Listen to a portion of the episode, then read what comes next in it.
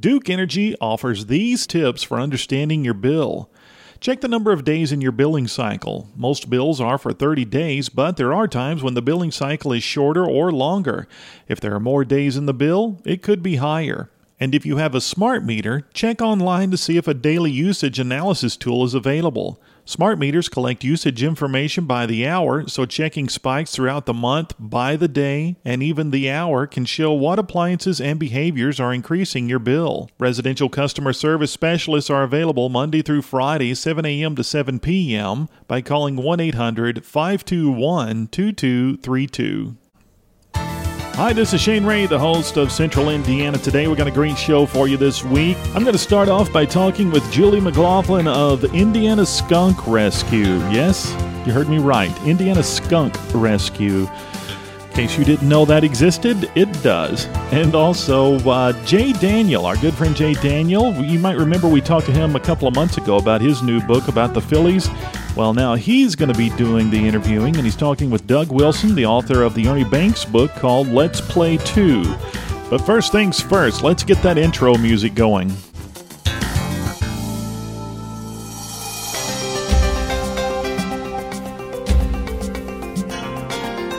Duke Energy presents Central Indiana Today. Shane Ray talks with the newsmakers in and around Hendricks County. And now, your host, Shane Ray. Welcome to another edition of Central Indiana Today. Of course, my name is Shane Ray. I'm talking with Julie McLaughlin. Did I say that right? Yes, you did. All right. Uh, now, she has a very unique story, I guess, is the best way to say it. And you may have seen her around at some events. Well, she has one coming up February 10th, and uh, we'll talk about that in just a bit. First off, how's Julie? I'm doing good. How are you? I am just dandy. Thank you for asking. I appreciate that. Now, you're here for a unique reason. Tell us what it is that you do.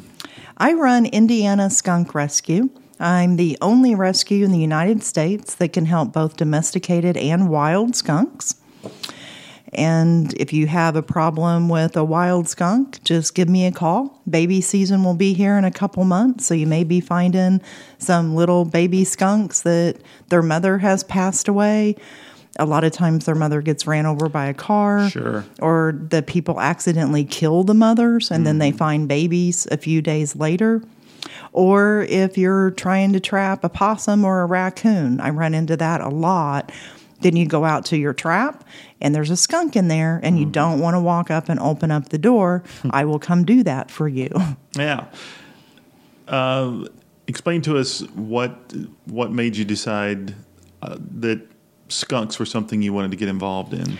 I had wanted a skunk for as long as I can remember, and I'm not young. Yeah. And what happened, my mother and my father, you know, skunks carry rabies and they'll attack you. And there's all these horrible myths with skunks. Mm-hmm. And honestly, we've all been lied to. That's not true about them at all. It takes a tremendous amount of effort to get a skunk to spray.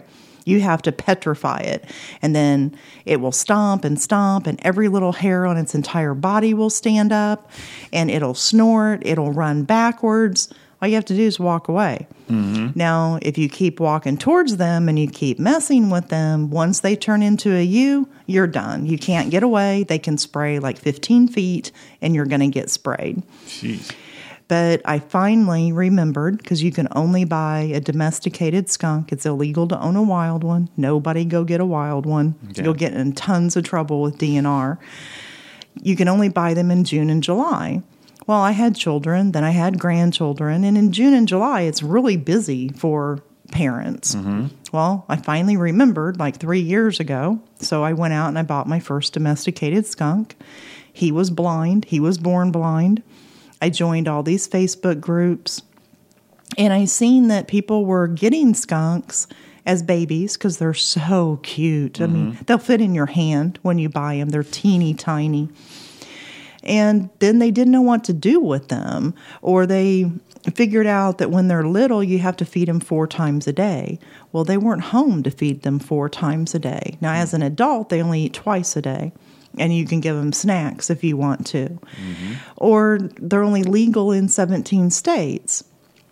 So they would get transferred and they couldn't take their skunk with them. Right. So they needed some place to rehome their domesticated skunk at. Hmm. So I started this rescue for domesticated skunks and thought, well, if I'm doing that, I might as well do wild ones, thinking there wouldn't be very many wild ones. My phone rings off the hook with wild over wild skunks. I had hmm. no idea they needed the help that they do. That that was my next question was how often do you get a call for something involving a wild skunk? In the last two weeks, I've only had three. Over the summertime, there were times eight a day. Wow. Yeah, and What- most of them was just letting loose from a trap. They didn't care if they stayed there. They just accidentally caught a skunk and was petrified to walk up and open up that trap. And I don't blame them because one sprayed and I stepped in it. It had sprayed before I got there, and I didn't know that I stepped in it. I couldn't get in my car for three months. Ugh. Now, what do you do about uh, that scent once it gets on you or even around you? There's it's in a white bottle with black lettering and it's called skunk off and that pretty much instantly takes it away or you can use peroxide i know it says mix peroxide with baking soda and dawn dish soap but just straight peroxide will take the smell out Okay. Now you're saying uh, that uh, you you have domestic ones yourself, correct? yes i have three as pets Okay. Now explain what daily life is with having three skunks in your house. So what's it? it'd really be no different honestly than having three dogs or three cats And they sleep in bed with us. They use a litter box. They come when they're called. They follow you around the house. They get on your schedule, even though wild skunks are nocturnal. Hmm. When I go to bed, I tell everybody to go to bed. They go to bed. They sleep with us. Um, it's really no different than any other pet. okay. Now what? I know one question everyone's probably wondering: What do you feed a skunk? They eat vegetables. They can have a little bit of fruit after they're nine months old, but not very much. They eat all dairy products. Hmm. I never would have thought. Yeah. and, And then it- for meat, they eat chicken, turkey, fish, Okay. tuna. Now, and as far as being playful, are they similar to cats or dogs? They play with cat toys and they'll chase you around the house because they have no idea they can't spray. It's hilarious.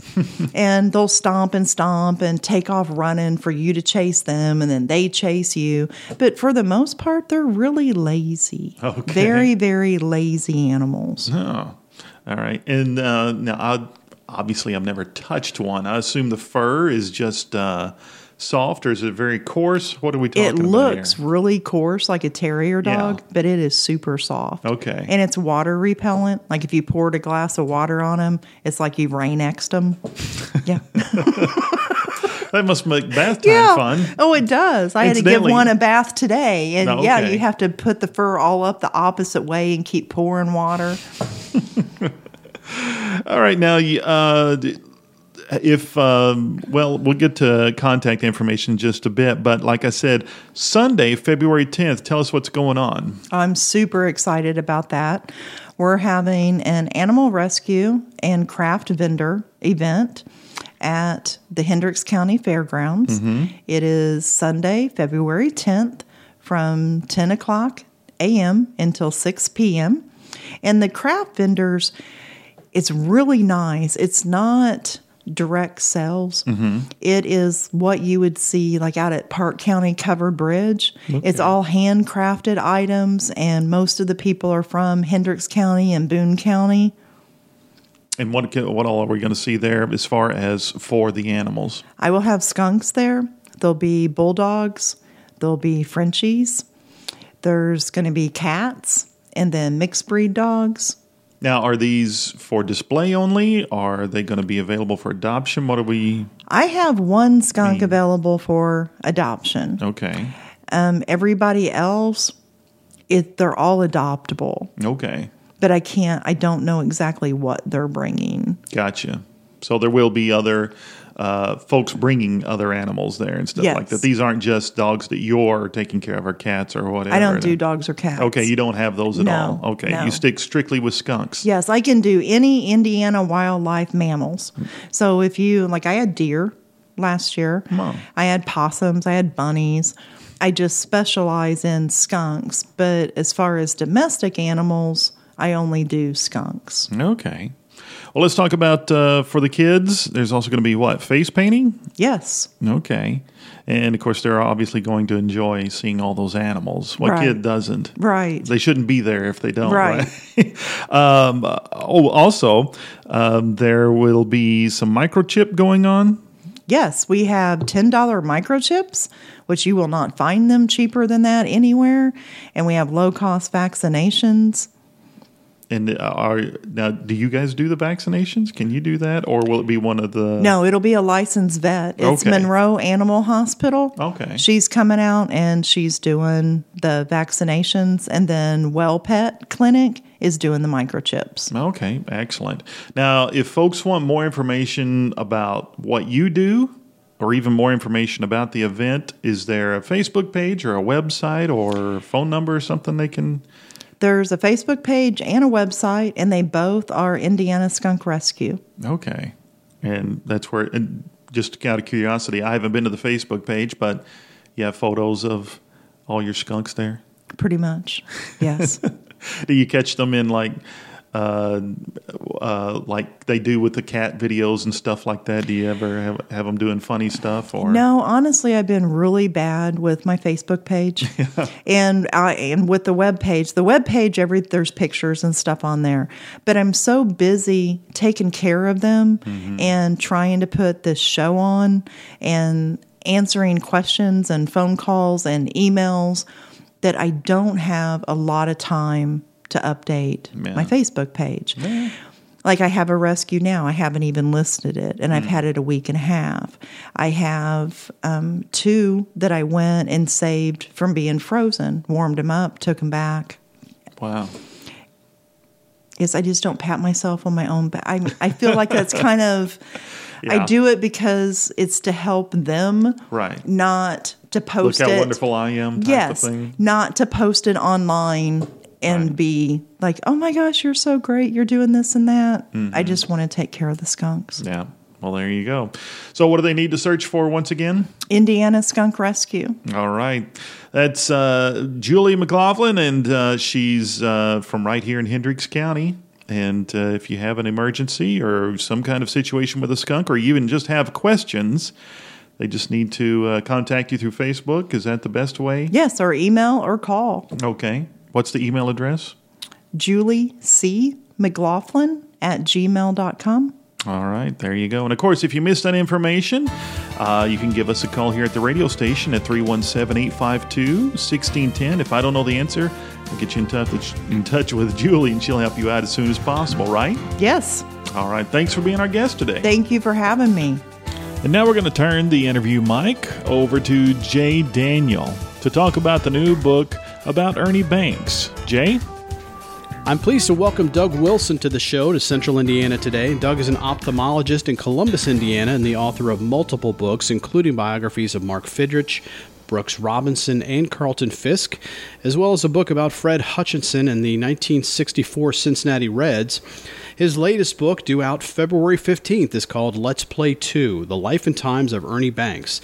Doug joins us to t- discuss the Cubs legend and one of the most popular Chicago athletes ever. Doug, how are things? I'm pretty good. Uh, thanks for inviting me.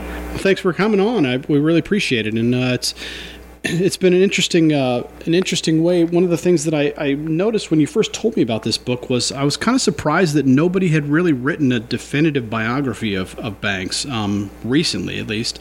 So for someone as kind of famous and, and beloved as he was, especially in the city of Chicago, it seems like he kind of fell through the cracks a little bit. Why do you think that is, and, and what made you personally decide to, to tackle this project? Um, well, you're exactly right. Uh, there's never really been a complete dedicated biography to Ernie's whole life, and uh, I think the main reason is that uh, because his public image was so good and so positive that unfortunately people just plugged him into that notch and and that's all they uh, ever let him become. And so they they felt like he was bland. You know, Mr. Cub, let's play two. Everything's always positive with him, and and and that was it. Which unfortunately there there's a whole lot more to the Ernie Banks story, and and he kind of gets shortchanged, and that was one of the reasons I wanted to write this book, especially to show the this generation and the future generations uh, two things: exactly how good he was as a player, which I think sometimes gets obscured by his image, and the other is the uh, the complete story of Ernie Banks, which I think is pretty fascinating. Looking at where he come from, where he came from, the challenge that, challenges that he faced, and and how he overcame those, and and kept his dignity in in the face of a lot of uh, those challenges. So I mean, it sounds almost like it's it was maybe a situation where nobody wanted to tackle an Ernie Banks biography because they figured that everybody knew Ernie Banks and knew everything there was to know. And obviously, once you and then you sort of took another look at it and said, "Well, actually, that's not really the case." I mean, obviously, with, with some of these guys, we never really know them. And I think that's something that you touched on too, is the fact that Ernie Banks had this public image, and you talked about it, the, the Let's Play Two, and this this you know benevolent guy. And and you, one of the things you wanted to look into was was that the real Ernie Banks? Yeah, exactly. A lot of people, uh, a lot of his contemporaries felt, you know, this guy's just too good to be true. He's got to be putting on an act. It's got to be fake. And and over the years, uh, that's come up sometimes. And and what I found is is that uh, he was remarkably consistent.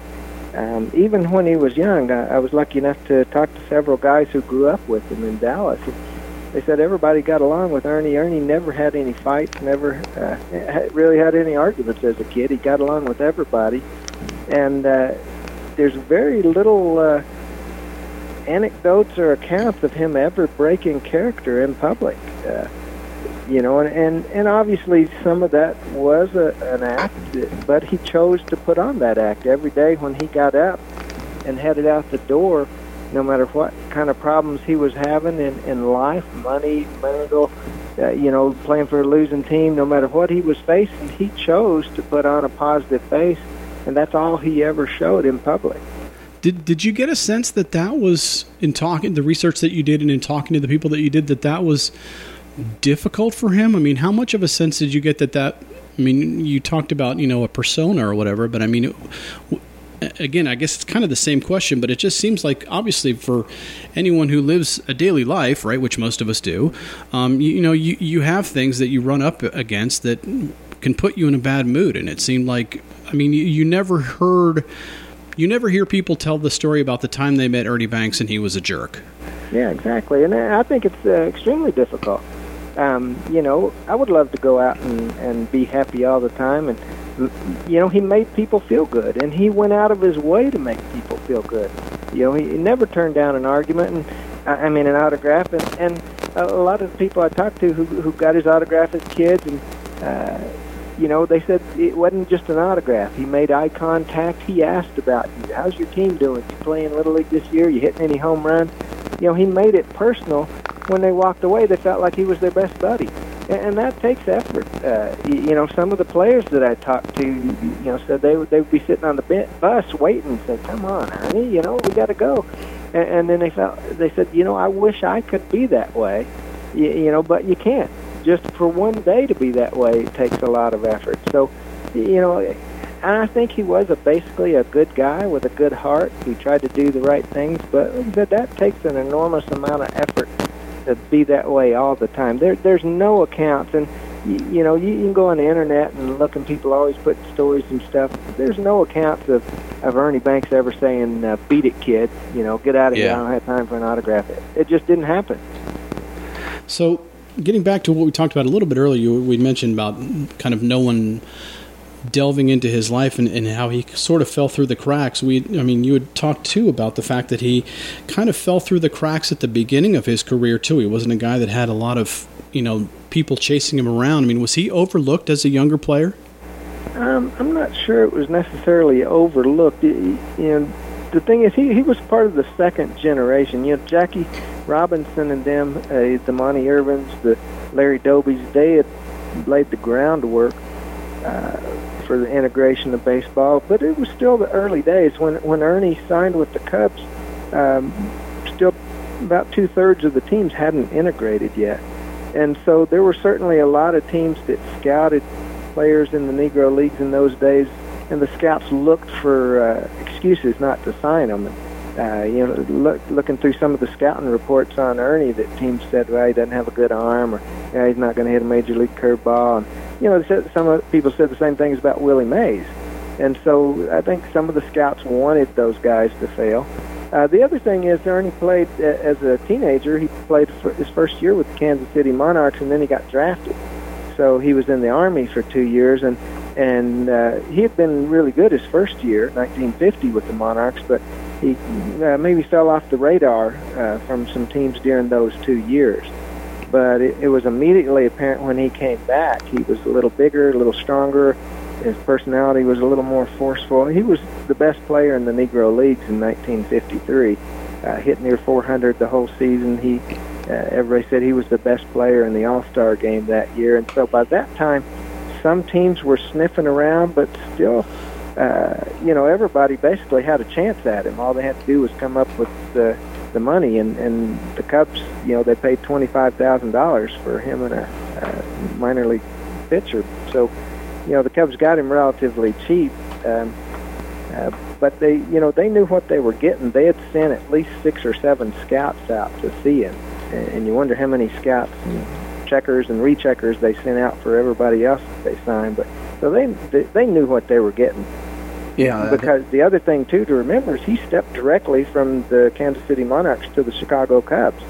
You know, he, he's one of the very few guys that ever went directly from the Negro Leagues to the majors. Uh, Jackie Robinson, uh, again, Monte Irvin, Larry Doby, Willie Mays, Hank Aaron, all of them spent a little bit of time in the minors. But uh, Ernie played his last game with the Monarchs, got on a plane. The next day, he suited up with the Cubs. Two days later, he was in the lineup. Wow. So, uh, you know, that they they had to have felt he was going to be pretty good to, to let him do that. Yeah, I think that's twenty five thousand dollars well spent on behalf of the Cubs at that point. pretty good, pretty good deal. So, one of the things that I was looking back at uh, is, is you sort of in that era, I think Ernie probably gets overshadowed a little bit. As much as as, as many people, it's not, not that people don't know who he is, obviously, but I mean, in that era, you're ta- it's tough to find room to to compare yourself when you're competing with Mantle and Mays and Aaron and Musial and Ted Williams and so many other stars. I mean, I think looking back on it, you, certainly you could make a case that he could have been Rookie of the Year and perhaps should have been Rookie of the Year in 1954. And from there, he was kind of off and running for the rest of the decade in the 1950s. Talk about, you know, the impact that he had as a player in the 1950s.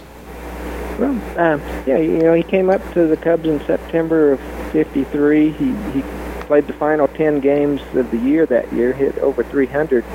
And so when he came back the next year in spring training, he just blew everybody away. And so he was a starter from day one.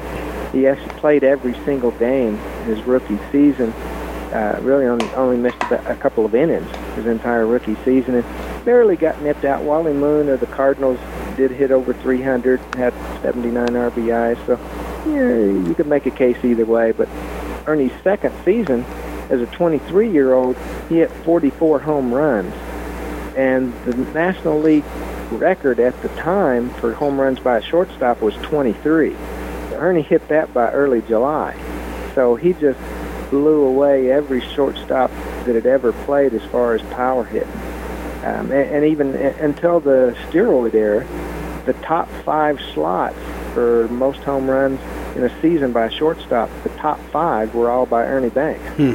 So, guys, it, in the 50s, you were right. He, there were a lot of great players, but by the end of the 50s, um, you look at some of the articles in the Sporting News and things like that, they were touting Ernie as the next best chance to beat Babe Ruth's record. Uh, oh, the last five years of the 50s, from 1955 to 1960, Ernie Banks had more home runs and RBIs than anybody in baseball. You know, 15 more than Mickey Mantle, uh, 25 more than Willie Mays. You know, nobody was really close to him over that period. And the fact that he was putting that production up as a, a serviceable shortstop is just phenomenal. So, and, and you know, remember he, he was the MVP 1958-59, so he certainly um, got his due, people recognized how good he was. Yeah, it is amazing to put up those. That's one of the things I'd written down, and but I mean to to put up those kinds of numbers as a shortstop. I mean, in a sense, he he became eh, maybe that that prototype for the offensive shortstop that we really kind of didn't see until you know maybe a guy like Cal Ripken came along, um, you know, in 1982. I mean, he was really sort of the the trailblazer in that, in a sense. Would you agree with that, or? Oh yeah, exactly, and and that's you know another thing. Unfortunately, this generation thinks well, Cal Ripken revolutionized shortstop. He was the big power hit shortstop. You know, Cal Ripken never hit uh, over 33 home runs in a season. Maybe 34. That was it. You know, Ernie hit 40 home runs five times. So, uh, you know, Ernie was a much better, and Cal Ripken was quite a bit bigger than Ernie. So, you know, he set the standard as the big shortstop. But um, you're exactly right. You know, before Ernie came along, shortstops were uh, characteristically guys named Pee Wee and Scooter. Right. Uh, you know, feisty little guys, good gloves, uh, peppery talk in the infield, leaders. But you know, if they hit three, four home runs a year, people were happy about it. And so, uh, you know, uh, Ernie certainly set the standard. And and really into the '60s. Uh, you know, Dick Groat had a few good years hitting. He was never a power hitter. Rico Petrocelli hit 40 home runs for the Red Sox in 1970 uh, he, Petrocelli, you know, had some pop, but uh, you know, in the in the, in 70s, you know, David Concepcion was probably the best hitting shortstop. Uh, uh, you know, for the Reds, he he would get 15 homers a year sometimes, but that, you know, it, it was really until uh, Ernie was 30 years ahead of his time as far as that goes. So the the big thing, Ernie, obviously a huge presence in Chicago, um, and later in his career, he dealt with another huge personality, in Leo Durocher, who was manager of the Cubs in the '60s. Leo, a guy who famously had good relationships, at least from a baseball standpoint, with Jackie Robinson and Willie Mays, um, but the same really can't be said for his relationship with Ernie Banks. So, what can you tell us about the dynamic between those two guys?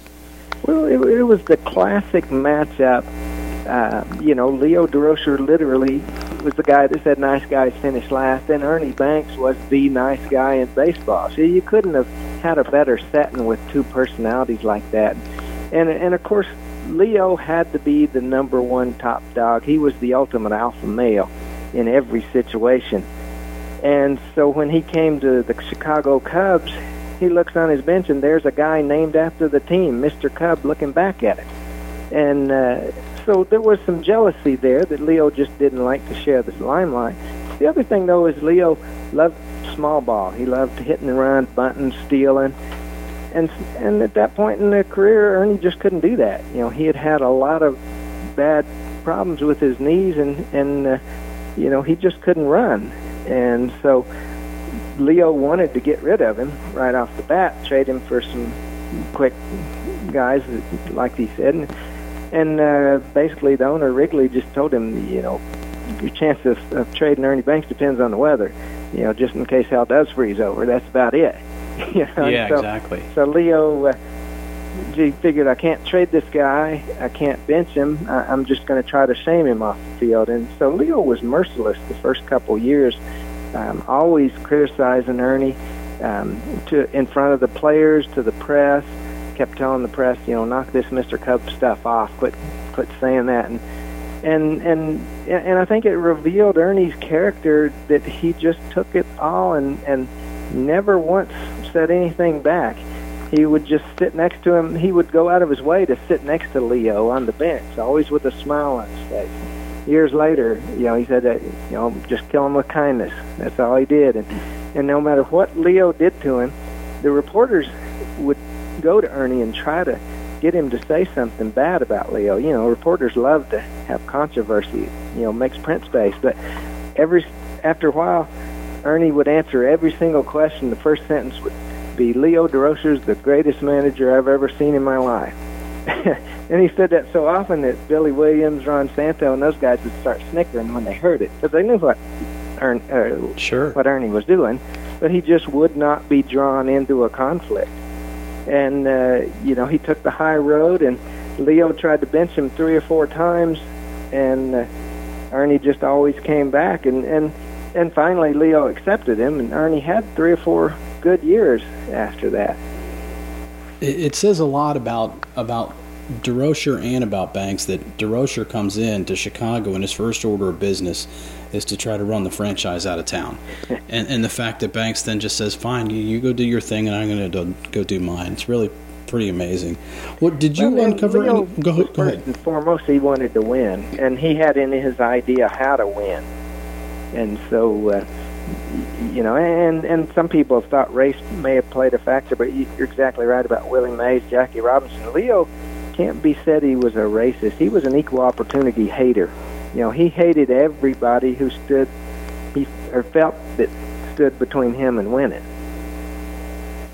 Did you uncover any surprises in your research? Was there anything that you came across where you were kind of going, "Wow, that's amazing! I'd never heard that story before." Um, what uh, one of the big things I, I, that surprised me is, you know, in this generation, we don't really appreciate what people went through in the 30s and 40s, and you know, times were hard back in the old days, and you know, nowadays everybody's got a, a big screen and a cell phone and all that. It, it was amazing to me listening to the guys who grew up with Ernie talk about how poor they were, how rough they had it. You know, he, he grew up in Dallas, which at the time Jim Crow uh, was the law of the land. Everything was 100% segregated, and uh, and and Ernie was one of 12 kids, and so you know they were very very poor. The uh, you know they Ernie was one of only three of the 12 that actually got to finish high school. They, they all had to work, uh, do things to help support the family, and and so he faced a lot of adversity uh, growing up, and um, you know he he kind of filed that away, and he and he never really would talk about it. You know, I, I went through hundreds of interviews uh, that Ernie gave, you know, from his first day in the majors till, you know, the year before he died, and and he never really told that. You won't get that story unless you talk to the guys that grew up with him. You know, he he always like would like to say, well, we didn't know we were poor, and you know, things were rough, but we were okay. But you know, listen to those guys. I mean, if he didn't know he was poor, he was the only one, as they uh, he said really didn't have very much. Fascinating story, just just an amazing guy. Let's play two. The Life and Times of Ernie Banks will be released on February 15th. And our guest has been the author, Central Indiana's own Doug Wilson. Doug, thanks so much for your time and best of luck with the book. Well, thank you, and uh, thanks again for inviting me. You've been listening to Central Indiana Today with your host, Shane Ray. This program has been sponsored by Duke Energy. Duke Energy offers these tips for understanding your bill. Check the number of days in your billing cycle. Most bills are for 30 days, but there are times when the billing cycle is shorter or longer. If there are more days in the bill, it could be higher. Look at average kilowatt hour uses per day. At first glance, your bill may look higher, but if your average use is similar to the same time last year or in a month with similar extreme temperatures, it's a normal bill. Residential customer service specialists are available Monday through Friday, 7 a.m. to 7 p.m. by calling 1 800 521 2232.